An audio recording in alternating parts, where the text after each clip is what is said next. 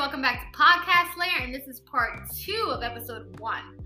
I started to divert the conversation into mental health, and I wanted to elaborate on that.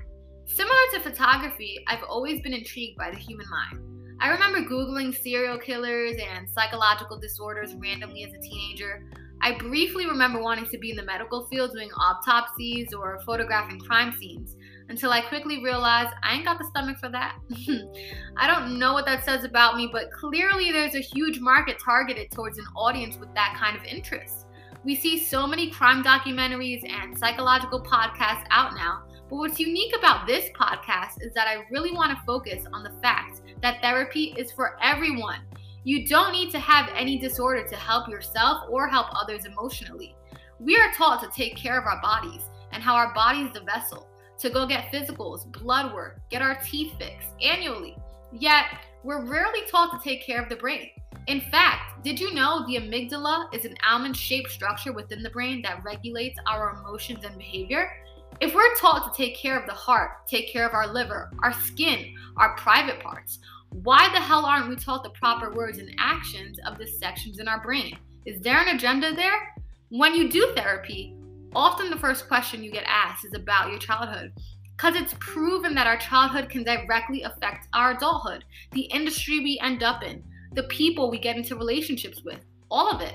With that being said, I always felt that therapy was essential to every young adult. But with the pressure of social media, the downfall of many artists having to compete with each other, and small businesses having to survive this pandemic, I now feel even stronger about my position on mental health and speaking candidly with people I encounter. So, on this podcast, you can expect deeper level conversations instead of the surface level bullshit that we talk about all the time.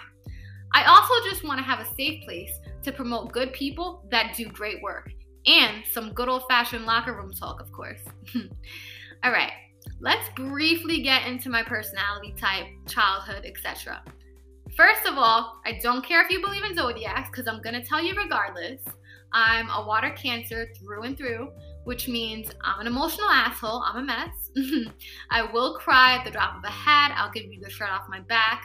Love you like no other and I'm a Capricorn moon, which means I like to work on things that I excel at. I succeed at doing projects. I matured from a young age and can provide a lot of wisdom. And when it comes to my relationships, I don't want to waste my time and play games. I think that's all true for the most part, but you know, take it with a grain of salt.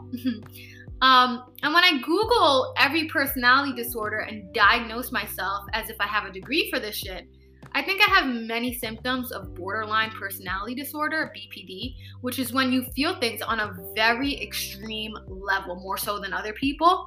Um, I think I have traits of OCD without a shadow of the doubt, but I, I, I don't know. I don't know. I'll check the stove to make sure it's off 10 times. Uh, I'll lose it on you if you leave dishes in the sink after I just cleaned them.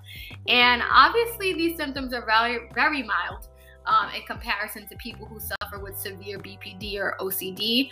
So, disclaimer that I would never want to mock these conditions.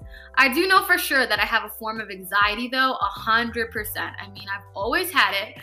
I remember hating school, hated being put on the spot to perform an equation or a curriculum I didn't understand. And I remember hating test taking. Even now, if I'm asked to take any kind of test or just even waiting at the doctor for test results, my heart starts to race. Um, but it's interesting though, because I don't mind doing anything that I know I'm good at, which is usually something artistic. My childhood was pleasant for the most part. I have two older brothers who tickled me until I cried, threw me in the dryer, and spun it around for fun. uh, I did go through some trauma like most families do, but my mom tried her best to give us everything we wanted and show up emotionally I wasn't shielded from anything as a child. My mom laid it all out there. And so I never felt confined or restricted, like I couldn't discuss things that needed to be discussed. And I didn't feel sheltered and the need to explore bad things, you know, or get into bad things. I just, I think I grew up mildly innocent. I did get into trouble in school, but I feel like that was more due to the anxiety part. And I didn't have a real boyfriend until around 16, 17 ish. Um, My parents were together for a good 20 years total, separated, divorced. My mom remarried. We moved from Brooklyn to the Bronx later. And I ended up staying in New York City and began following my path and growing up. So that's it. Um, thank you for rocking with me. Stay tuned for my friends that are gonna come on here. And yes, okay, your girl did type a little bit of this out because a bitch got tired of thinking on her feet. All right, so don't judge me. Bye.